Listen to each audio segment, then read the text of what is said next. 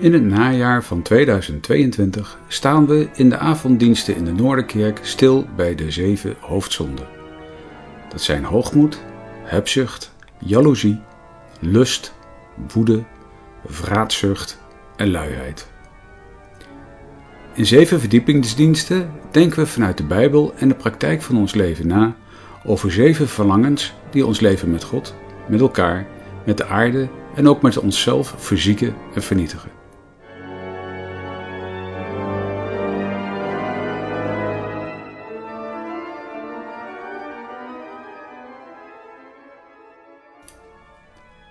De derde verdiepingsdienst staat in het teken voor jaloezie. Voorganger is dominee Dick Wolters. Opgenomen op 9 oktober 2022 in de Noorderkerk te Amsterdam. In deze dienst vervolgen we de serie preken over de zeven hoofdzonden. De derde zonde over de jaloezie staat centraal. Het is een serie waarin we kijken naar ons leven, naar de keuzes die we maken, maar eigenlijk nog een laag dieper naar de bron van waaruit die keuzes voortkomen. Heeft dat soms te maken met de dingen die ons in de greep hebben? Of met Hem die ons vasthoudt? Als het gaat over de hoofdzonde van de jaloezie, zijn er natuurlijk tig Bijbelse verhalen uh, te bedenken. Ik heb vandaag gekozen om met name na te denken over hoe zowel Saul als Jonathan met David omgaan. En ook het sprekende verschil tussen hen twee. En ik lees gewoon een enkel vers uit 1 Samuel 18, 20 en 23 om het beeld van hoe die twee met David omgaan helder te krijgen. En na de eerste lezing zingen we van Psalm 37 uit Weerklank de versen 1 en 2.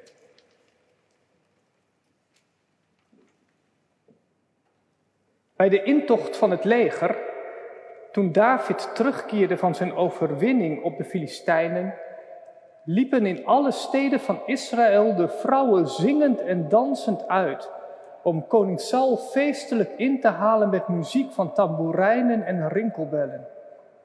Opgetogen zongen ze. Saul versloeg ze bij duizenden, David bij tienduizenden. Saul ergerde zich aan dit lied en werd woedend. David geven ze er tienduizenden en mij maar duizenden. Nog even en ze geven hem het koningschap. Vanaf die dag begon Saul David te wantrouwen. We lezen een paar hoofdstukken verder, hoofdstuk 20, vanaf vers 30. In de tussentijd is het nodige gebeurd. Uh, de ergernis van Saul rondom David is alleen maar gegroeid. Hij heeft wel eens een keer een speer naar zijn hoofd gegooid. En nu is David ook nog eens afwezig op uh, een feest aan het hof. En Jonathan, de zoon van Saul, die verexcuseert hem. En we lezen in vers 30. Woedend barstte Saul tegen Jonathan uit. Hoerenjong, alsof ik niet weet dat jij de kant van de zoon van Isaï hebt gekozen. Je maakt jezelf te schande en de moeder bij wie je verwekt bent erbij. Zolang de zoon van Isaïe hier op aarde rondloopt, ben jij je leven en je koningschap niet zeker. Laat hem onmiddellijk halen en breng hem bij mij, want hij is ten dode opgeschreven. Maar waarom moet hij sterven? vroeg Jonathan. Wat heeft hij misdaan? Daarop slingerde Saul zijn speer naar Jonathan in een poging om hem te treffen. Toen begreep Jonathan dat zijn vader vastbesloten was om David uit de weg te raden. Nou, David die vlucht vervolgens van het hof en Saul die doet verwoede pogingen om hem te vinden. Dat lukt hem niet, maar Jonathan bezoekt David wel op en dat lezen we in hoofdstuk 23 vanaf vers 16. Sauls zoon Jonathan zocht David in Goreza op om hem te zeggen dat hij op God moest blijven vertrouwen. Je hoeft niet bang te zijn, zei hij. Mijn vader Saul zal je niet te pakken krijgen. Jij zult koning van Israël worden en ik zal de tweede man zijn. En dat weet mijn vader zelf ook. Nadat ze samen ten overstaan van de Heer hun vriendschapsverbond hadden bevestigd, ging Jonathan terug naar huis. En David bleef in Goreza. Tot zover de eerste lezingen. Matthäus 20, de eerste 15 versen is de tweede lezing. En daarna zingen we de versen 3 en 4 van dezezelfde psalm. Jezus vertelt deze gelijkenis. Het koninkrijk van de hemelen is als een heer van het huis die s'morgens vroeg erop uitgaat om arbeiders voor zijn wijngaard in te huren. Nadat hij met de arbeiders eens geworden was voor een penning per dag, zond hij hen zijn wijngaard in. En toen hij omstreeks het derde uur erop uitging, zag hij anderen werkloos op de markt staan. Ook tegen hen zei hij: Gaat u ook naar de wijngaard en ik zal u geven wat rechtvaardig is. Ze gingen. Toen hij nogmaals erop uitgegaan was, omstreeks het zesde en het negende uur, deed hij hetzelfde. En, en toen hij omstreeks het elfde uur erop uitging, vond hij weer anderen werkloos. En hij zei tegen hen, waarom staat u hier de hele dag werkloos? Ze zeiden tegen hem, omdat niemand ons heeft ingehuurd. Hij zei tegen hen, gaat u ook naar de wijngaard en u zult ontvangen wat billig is. Toen het avond geworden was, zei de heer van de wijngaard tegen zijn rentmeester, roep de arbeiders en geef hun het loon, te beginnen bij de laatsten tot de eerste. Toen zij kwamen, die omstreeks het elfde uur ingehuurd waren, ontvingen ze ieder een penning. En toen de eerste kwamen, dachten zij dat ze meer zouden ontvangen, maar ook zij ontvingen ieder een penning. Toen zij die ontvangen hadden, morden ze tegen de heer van het huis en zeiden: Deze laatsten hebben maar één uur gewerkt en u hebt ze gelijkgesteld met ons die de last van de dag en de hitte hebben verdragen. Maar hij antwoordde en zei tegen hen: Vriend, ik doe u geen onrecht. Bent u het niet met mij eens geworden voor één penning? Neem wat van u is en vertrek. Ik wil aan hem die het laatst kwam hetzelfde geven als aan u. Of is het mij niet geoorloofd met het mijne te doen wat ik wil? Bent u afgunstig? Bent u jaloers? Omdat ik goed ben? Amen. Gemeente van onze Jezus Christus. Ik weet niet of u van Asterix en Obelix houdt, maar ik neem u graag even mee naar een van de strips die over Obelix en co. Caesar die zit namelijk weer met zijn handen in het haar, weet niet wat hij aan moet met dat Gallische dorp, wat hij er maar niet onder kan krijgen. Maar dan is er een jonge adviseur die net van de academie komt en die heeft een grandieus plan. Wat nu als we gaan handelen met het dorp? En zo dat ik één man, Obelix, steeds rijker en rijker gaan maken. En hij koopt menheer na menheer op. En Obelix wordt een rijke, voorname, belangrijke persoon in het dorp. Op zo'n manier dat de rest van het dorp jaloers op hem wordt. En in plaats van strijd te leveren tegen de Romeinen, gaan ze in concurrentiestrijd met elkaar. Het plan lijkt grandioos te gaan slagen. Er is alleen één klein probleempje. Rome komt met een lading menheers, heeft met een lading menheers te maken waar je u tegen zegt. En wat moeten ze ermee? Wat moeten ze met zoveel nutteloze stenen die ze opgekocht hebben? Nou, de jonge adviseur weet wel raad. Hij zegt, als er ergens geen vraag naar is, omdat mensen het niet nodig hebben, moet je vraag creëren door er een statussymbool van te maken. Mensen die willen dingen kopen niet omdat ze ze nodig hebben, maar omdat hun buurman er een heeft. Nou, ik ga niet het hele verhaal uit de doeken doen. Uh, de afloop moet je maar lezen. Het komt ongetwijfeld goed, want het volgende Asterix en Obelix album is ook uitgegeven. Um, maar waar het mij even om gaat, is de spiegel die ons wordt voorgehouden in deze reclamestrategie van deze jonge adviseur. Mensen kopen dingen niet omdat ze ze nodig hebben, maar omdat hun buurman er een heeft. En zeg nou niet dat dat voor jou niet geldt. Dat jij alleen maar spullen koopt die je strikt nodig hebt. Want ik sta elke keer weer verbaasd ervan dat de helft van Amsterdam op dezelfde fiets rondfietst. En dan denk ik, hoe kan dat? Als er zo'n brede keuzemogelijkheid is, en van deze specifieke fietssoort heb ik ook nog nergens reclameuitdrukkingen gezien. Eh, niet op televisie, niet op de radio. Enorme sterke marketingstrategie door iets geliefd te maken, door anderen het te laten kopen. Volgens mij heeft het allemaal te maken met jaloezie. Want marketeers weten als geen ander dat jaloezie een van onze sterkste drijfveren is. Keer op keer wordt er diep van binnen in ons iets geprikkeld als we iemand anders iets zien hebben of iets zien zijn wat meer is dan wat wij denken te hebben of te zijn. Jaloezie. Het is de derde van de zeven hoofdzonden.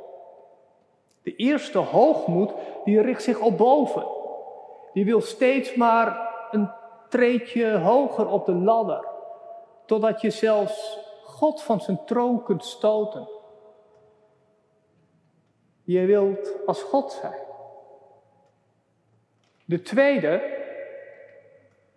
hebzucht, bedenkt, als ik dan eenmaal op die troon zit, ja, dan ben ik het centrum van het universum en kan ik alles naar mij toe trekken als een magneet. Alles hebben en krijgen wat ik maar wil. Ik zou kunnen zeggen dat je daarmee het materiële tot een God maakt. En dat die eerste twee zonden dus allemaal te maken hebben met je relatie met God. Die relatie met God wordt doorgesneden.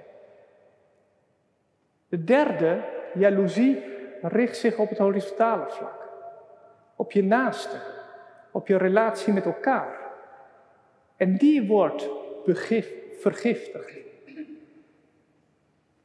Als je de Bijbel leest, de eerste twee verhalen over zonde doen een afbreuk aan precies die twee relaties. De eerste zonde, het als God willen zijn, verbreekt je relatie met God.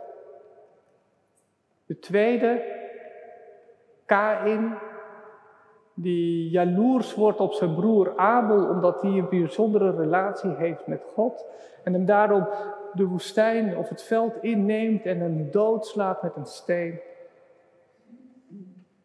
Het is zo wrang. Want het goede leven, zoals God ons gemaakt heeft, zoals God ons geschapen heeft, is niet als een eenzaam individu in het midden van het universum, maar het is in een voortdurende relatie. In relatie met Hem en in relatie met elkaar. En die jaloezie, die maakt die onderlinge relaties kapot. En een van de sterkste voorbeelden daarvan vind ik koning Saul. We lazen over hoe het begon. Met dat lied dat de vrouwen zongen. Saul versloeg ze bij duizend, David bij tienduizend. En eigenlijk aan Saul kun je uitvergroot zien hoe jaloezie werkt. En hoe het mensen kapot kan maken.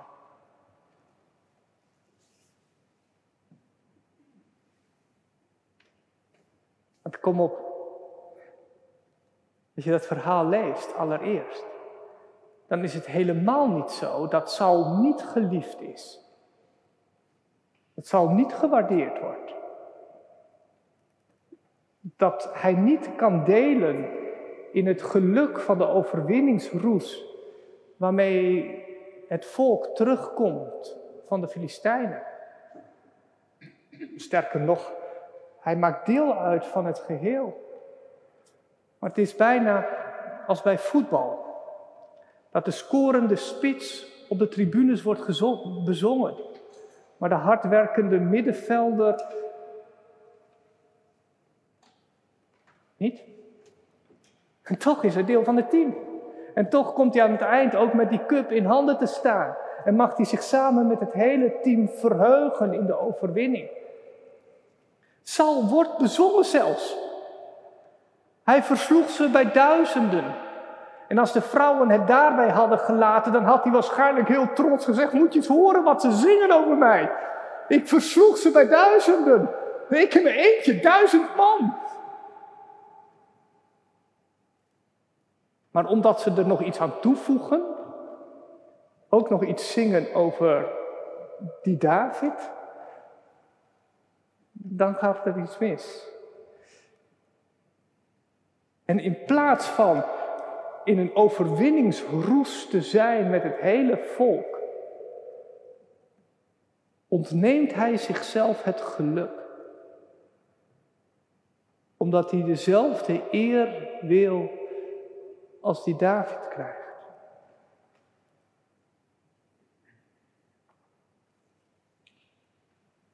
Ja, je hebt jezelf er allereerst mee. Jaloezie ontneemt jou het geluk. En in de tweede plaats zie je vervolgens dat jaloezie als een soort kankergezwel groeit en groeit en groeit explosief. En alles kapot gaat maken. Het is prachtig om dat hele verhaal te lezen. Maar je ziet dat, dat, dat Saul zo jaloers is op, op David, dat hij hem op de meest verschrikkelijke, gevaarlijke expedities uitstuurt, in de hoop dat hij gaat sneuvelen. Maar keer op keer komt David glorieus terug van het strijdveld. En hoe gevaarlijker de missie, hoe hoger de lof die hem wordt bezongen. Dus eigenlijk gaat het alleen maar van kwaad tot erger. Jaloezie verengt ook ergens je blik. Je kunt alleen maar op dat ene letten, op die ene letten en op wat hij doet en wat hij allemaal presteert. En daarmee maak je het voor jezelf ook groter en groter. Totdat de bom barst. En het geluk zo uit jou is weggezogen dat je niemand meer het geluk gunt. En je alle relaties waarin je staat kapot gaat maken. Zelfs die met je eigen zoon.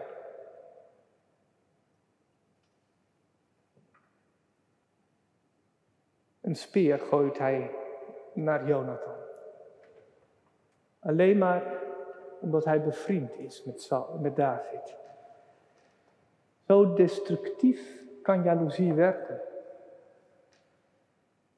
Als ik het niet heb, dan niemand meer.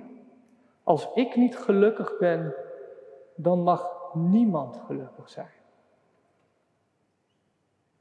En het is verschrikkelijk om te zien hoe dit tot op de dag van vandaag ook op het wereldtoneel gebeurt.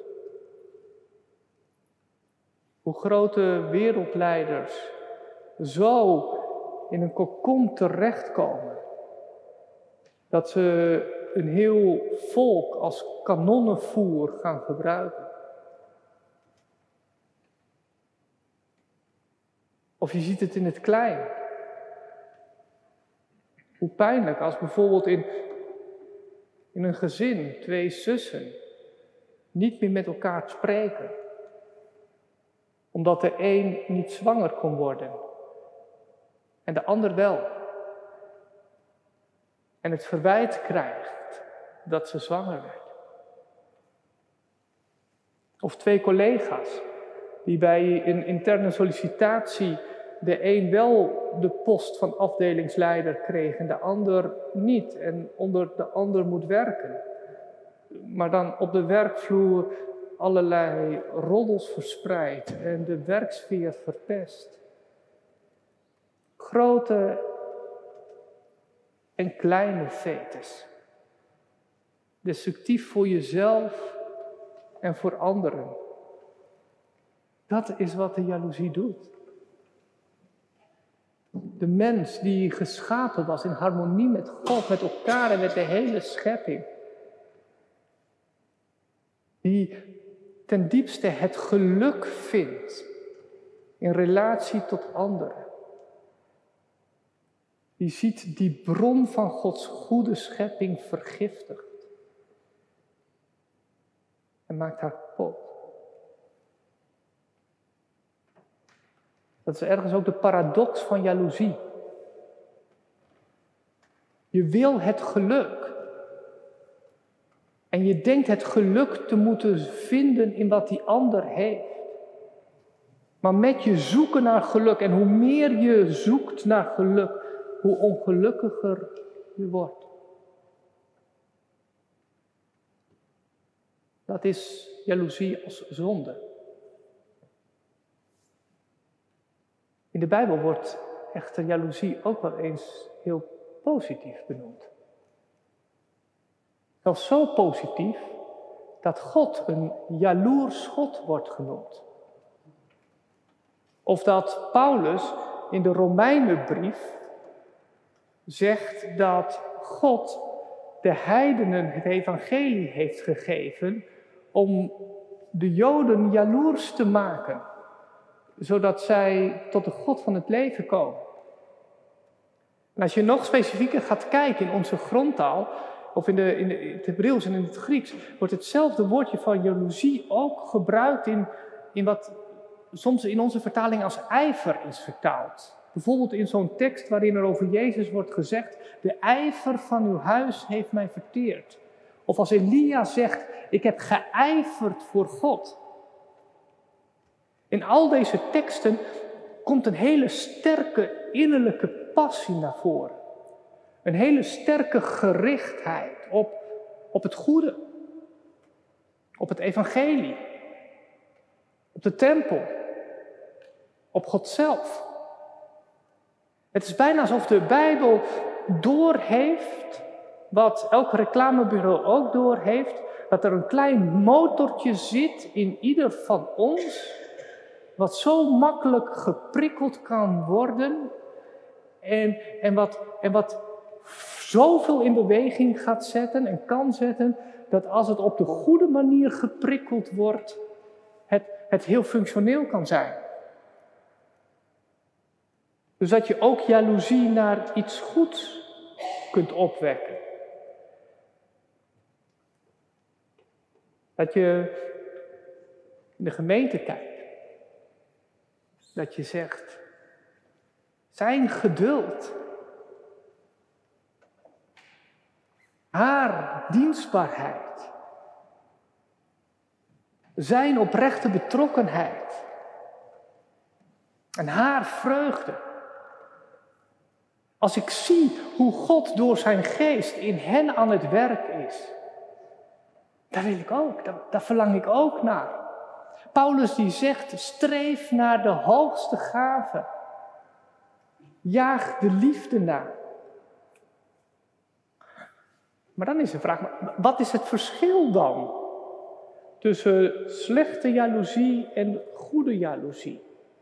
Hoe weet ik of, of dat verlangen in mij uit een bron komt dat bevuild is, of een bron die door God is aangestuurd. Nou, het eerste misschien dat de goederen die we vaak in deze wereld najagen, die zijn schaars. Wat de een heeft, kan de ander niet hebben. Het koningschap, dat was maar voor één persoon. Of voor Saul of voor David. Dus dat betekent dan ook automatisch dat het geluk van de een ten koste gaat van het geluk van de ander. Maar de goede gaven die God geeft. Liefde, vreugde, geduld, zachtmoedigheid. Ah, daar, daar komt niemand van tekort. Dat wil God aan ieder geven, overvloedig. En dan is dan gelijk het tweede waar je alert op kunt zijn. Is dit iets wat ik ook voor mijzelf wens en verlang? Of met dat ik het voor mezelf verlang, misgun ik het ook de ander? Nou, daar zit misschien de wortel van slechte jaloezie. De afgunst. Dat je het de ander misgunt. Dat je niet wil dat die ander wel dat heeft. En dan wordt jaloezie echt destructief, want dan gaat het dingen kapot maken. En zo kom ik bij het belangrijkste criterium. Die slechte jaloezie maakt relaties stuk. Maar die jaloezie die, die goed is en die God aanwakkert, die verbindt juist. En dat zie je misschien nog wel het sterkst in dat voorbeeld van Paulus uit de Romeinenbrief. Dat de Joden jaloers worden op de heidenen, is zodat ze samen de ene God van Israël gaan dienen, gaan kennen, die zich in liefde in Jezus Christus heeft geopenbaard. Daar ging vanochtend de hele preek in feite over. Hoe we samen met allen die God dienen, ons verheugen in Zijn goedheid en de volheid van God ervaren. En dan ben je niet jaloers op de ander, maar dan ijver je samen met de ander. Dan ben je samen met de ander gericht op hetzelfde. Je verlangen gaat naar God uit. En daardoor ben je samen onderweg. En samen, dat gaat nooit kapot maken. En daarom wordt ook God een jaloers God genoemd. Nergens lees je dat hij jaloers is op. Jaloers op de afgoden bijvoorbeeld. Waarom zou hij jaloers zijn op iemand of iets anders? Hij heeft alles al. Maar het gaat om zijn ijver, om zijn gerichtheid. Hij is zo gericht op jou. Hij wil jou in relatie met Hem.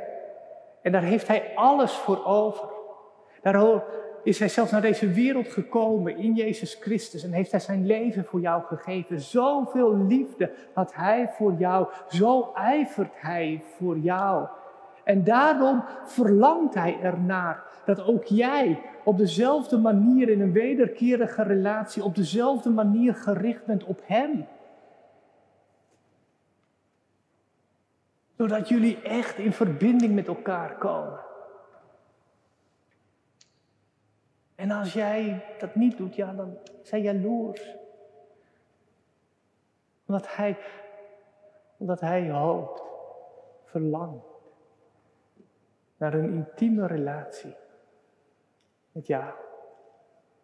Naar een toewijding van jouw kant. Zoals jij, zoals hij op jou is toegewijd.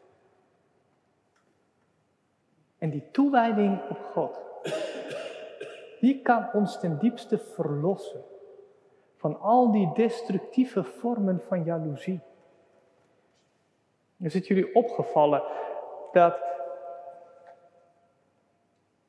dat Jonathan zo, zo anders met, met David omgaat? Jonathan die accepteert zonder enig probleem de tweede plaats in het rijk. Jij wordt koning, prima. Dan ben ik de tweede. Wat is daarvan het wonder? Nou, ik zou allereerst willen zeggen, dat is God en de gerichtheid op Hem. Slot van het gedeelte was dat ze ten overstaan van de Heer hun vriendschapsverbond bevestigen. Ze weten zich verbonden in God.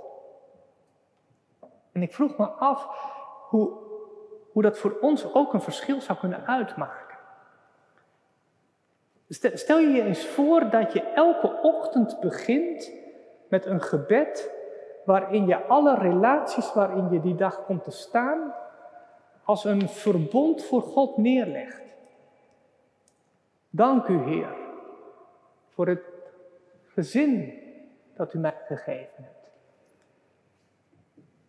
Dank u voor de collega's met wie ik om mag gaan. Dank u voor mijn buurtbewoners met wie ik in dezelfde straat, in dezelfde stad mag wonen. Dank u voor mijn teamgenoten. Ze zijn een gave van u aan mij.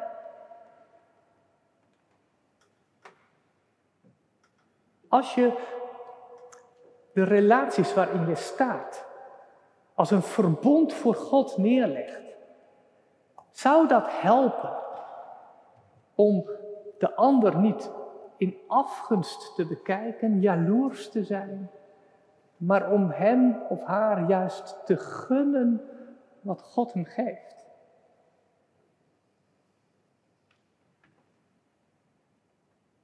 Dat is het eerste. En tegelijk het tweede. Ik zeg te gunnen wat God hem geeft.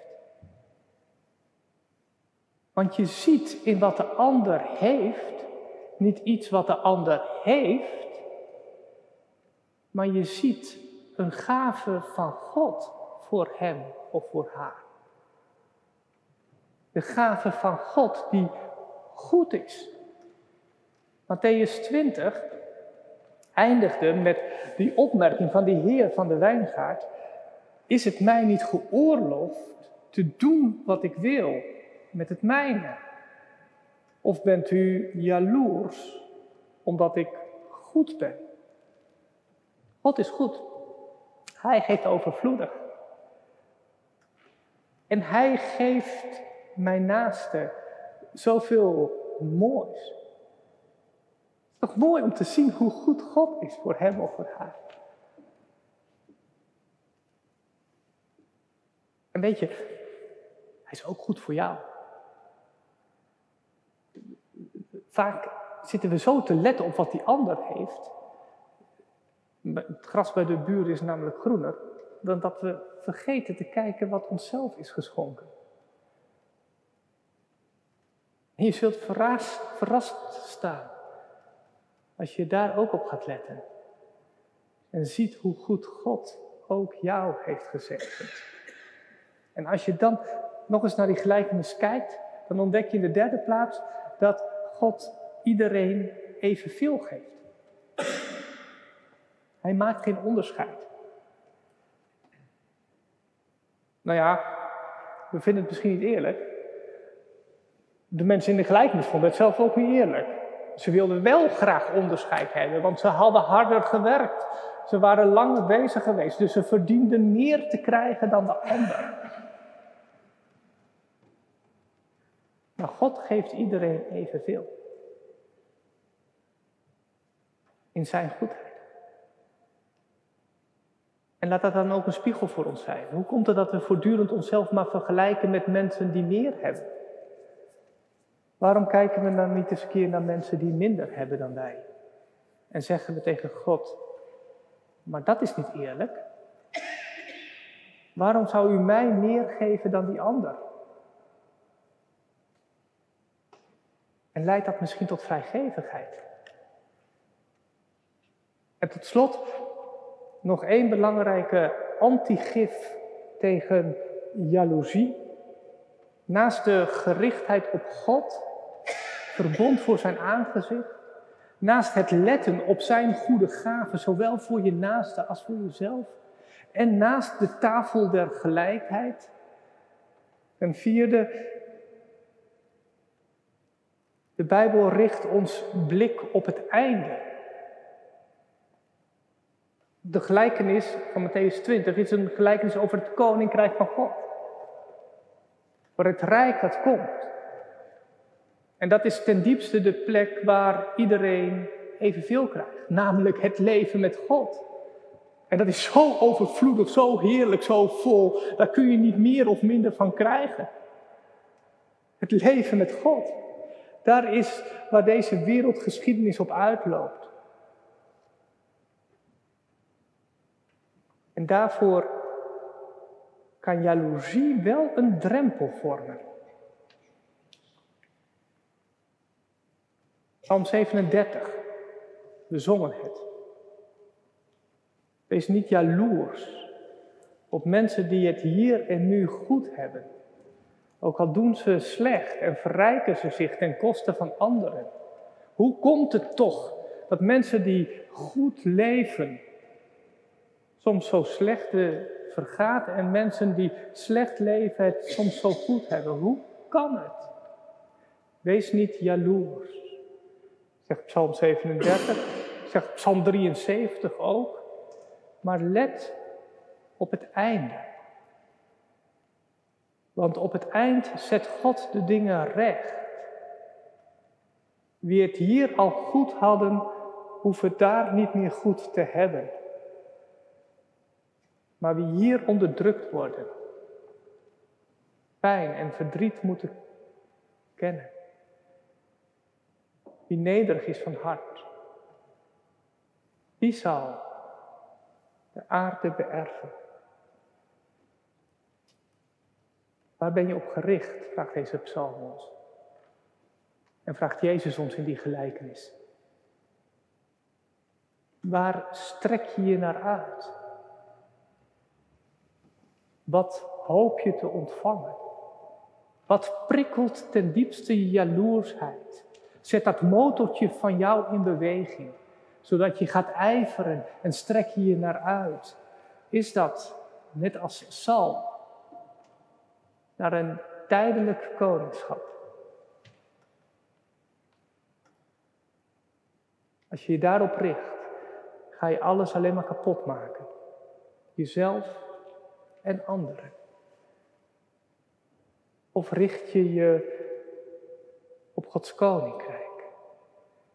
En laat je die gerichtheid de bron van je leven zuiveren, zodat je net als Jonathan tevreden bent met een tweede plaats.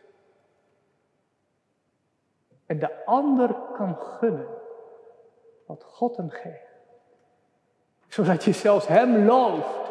Lof zij u, o Vader, omdat u mijn broeder, mijn zuster, zo rijk heeft gezegend. Amén.